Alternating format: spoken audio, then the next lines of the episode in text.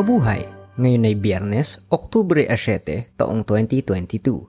Kayo ay nakikinig sa Balitang Pilipinas sa Tagalog.com. Sa ating pangunahing balita, inflation rate sa Pilipinas tumaas ng 6.7%. 2 milyon 600 at 80 libong Pilipino walang trabaho. Lola, ipinagbubuntis ang kanyang apo.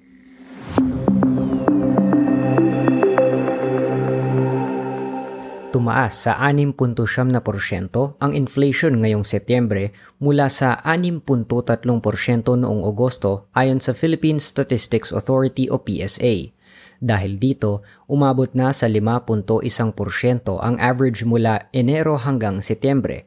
Sinabi ng PSA na ang pagtaas ng inflation rate ay bunga ng mabilis na pagtaas ng presyo ng ilang mga pagkain tulad ng gulay, isda at asukal pati na ang kuryente at pabahay. Ang inflation pa lang sa pagkain ay nasa 7.7% na, mas mataas sa 6 at kalahating porsyento noong Agosto. Ang resulta ng inflation nitong Setyembre ay nagpabalik sa kaparehong level na nakita noong Oktubre 2018 nang magkaroon ng krisis sa bigas. Patuloy namang naghihingalo ang piso kontra dolyar.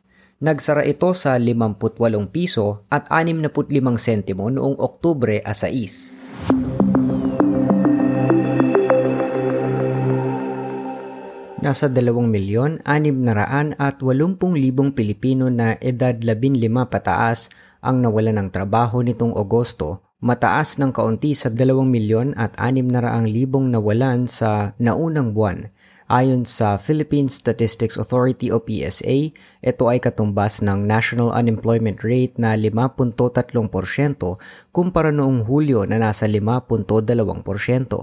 Ang mga tinamaan ng kawalan ng trabaho ay ang pangingisda at aquaculture, construction, ang arts, entertainment at recreation, human health at social work activities, at ang real estate. Ang pinakamarami namang nakakuha ng trabaho ay sa wholesale at retail trade at paggawa ng mga sasakyan at motorsiklo na umabot sa 378,000 trabaho.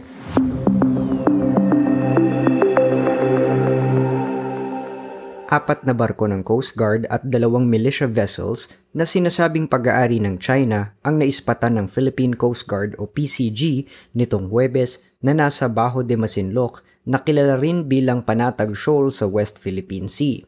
Ibinunyag ng PCG na nakita nila ito sa isinagawang aerial inspection ng kanilang mga tauhan na nasa Cessna 208 Caravan.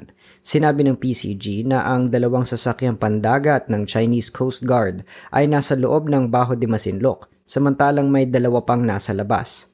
Na-monitor naman ng PCG na may 30 hanggang 40 bangkang pangisda ng mga Pilipino ang nasa Panatag Shoal. Sinabi ng PCG na ang ginawa nilang overflight ay upang palakasin ang presensya ng Coast Guard sa Baho de Masinloc at hikayatin ang mas marami pang Pilipinong mangingisda na mamalakaya sa lugar.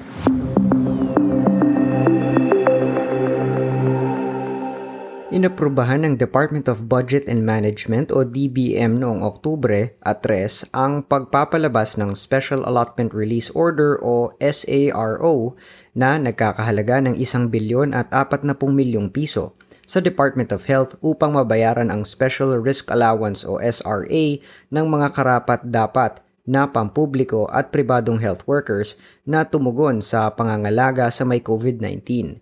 Ang perang ito ang sasagot sa hindi pa nababayarang COVID-19 SRA claims ng may 55,211 at 11 health workers na makakatanggap ng 5,000 piso para sa bawat buwan na sila ay nagsilbi sa panahon ng State of National Emergency.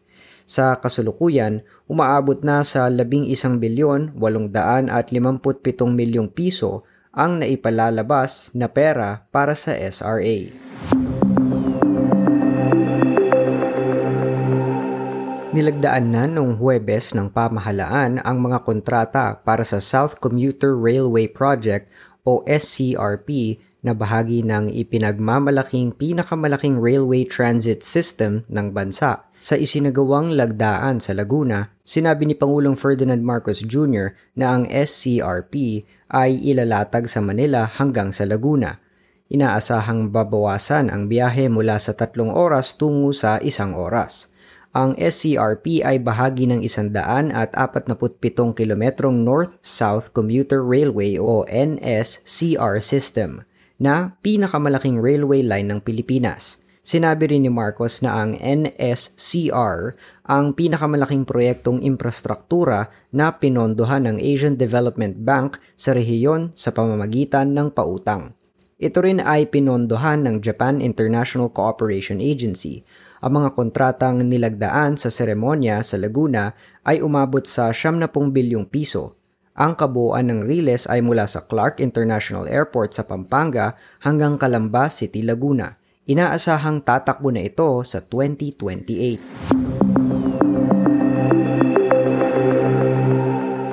Ang pagtataas sa sahod ng mga dayuhang kasambahay sa Hong Kong ay malaki ang maitutulong sa mga overseas Filipino workers o OFWs dahil maaari na silang kumita ng 35,400 at 75 piso bawat buwan. Ayon kay Department of Migrant Workers Secretary Susan Ople, ang 700 at 50 pisong adjustment sa sahod ay ibinigay dalawang taon makaraan ang kawalan ng pagtataas sa sweldo sa Hong Kong dahil sa COVID-19 pandemic.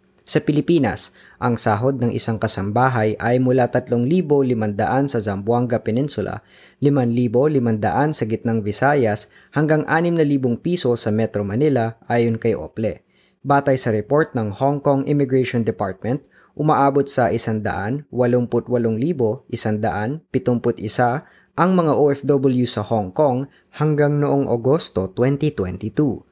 Mahigit ito sa kalahati ng tinatayang 333,000 mga dayuhang manggagawa sa Hong Kong.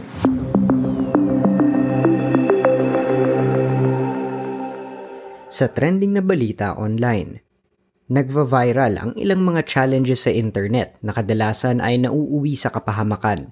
Isang 29 na taong gulang na construction worker mula sa Villanueva, Misamis Oriental ang namatay makaraang makumpleto nito ang Laklak Challenge. Si Rechi Dumaloan ay sumali sa Laklak Long Neck Challenge kapalit ng 20,000 piso. Naubos niya ang buong bote ng alak sa loob lamang ng 20 segundo. Ilang sandali lamang, nanigas na ang panga ni Reggie at nawalan ng malay. Agad siyang isinugod sa ospital pero makalipas lamang ang ilang oras, namatay rin ito. Napag-alaman na may sakit sa puso pala si Reggie. Sinabi ng pinsan ni Reggie na gagamitin sana nito ang pera para ipambili ng gamot ng kanyang may sakit na ama. Gayon din, nais nitong makapagtabi ng pera dahil ikakasal na sana sa Desyembre.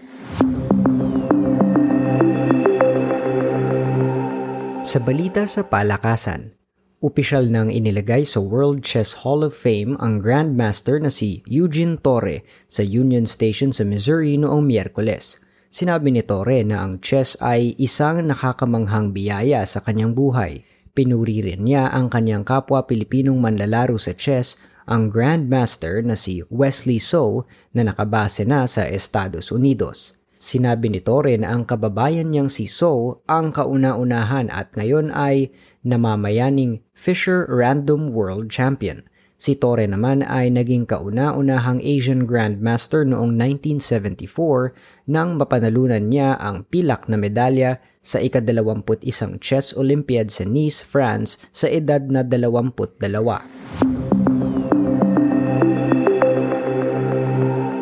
Sa balitang showbiz, Bumili na ng kanyang apartment sa Paris ang aktres na si Heart Evangelista. Sinabi ni Hart sa kanyang Instagram live na matagal na niyang gustong magkaroon ng sariling tirahan sa Paris para sa kanyang trabaho. Iniwasan naman niya ang mga katanungan ng mga manonood sa kanyang live tungkol sa kanila ng kanyang asawang si Senador Cheese Escudero. Madalas na nasa Paris si Hart para dumalo sa fashion shows.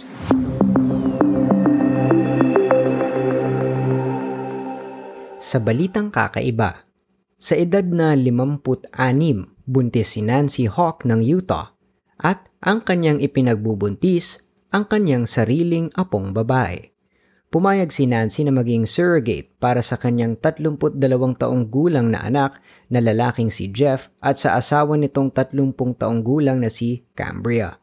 Sina Jeff at Cambria ay may kambal ng tatlong taong gulang at may dalawa pang kambal na babies na labing isang buwang gulang pa lamang. Sa pinakahuling panganganak ni Cambria, nagkaroon siya ng komplikasyon kaya't kinailangang tanggalin na ang kanyang matres. Nais pa sana ng mag-asawa na magkaroon ng ikalimang anak at doon na nagpresenta si Nancy na maging surrogate para sa kanyang apo. Nagsimula si Nancy ng hormone treatment noong Enero ng taong ito at makalipas ang ilang linggo ay nabuntis na sa pamamagitan ng fertilized embryo ni na Jeff at Cambria. At yan ang kabuuan ng ating mga balita ngayong Oktubre 7 taong 2022 para sa tagalog.com. Basta sa balita, lagi kaming handa.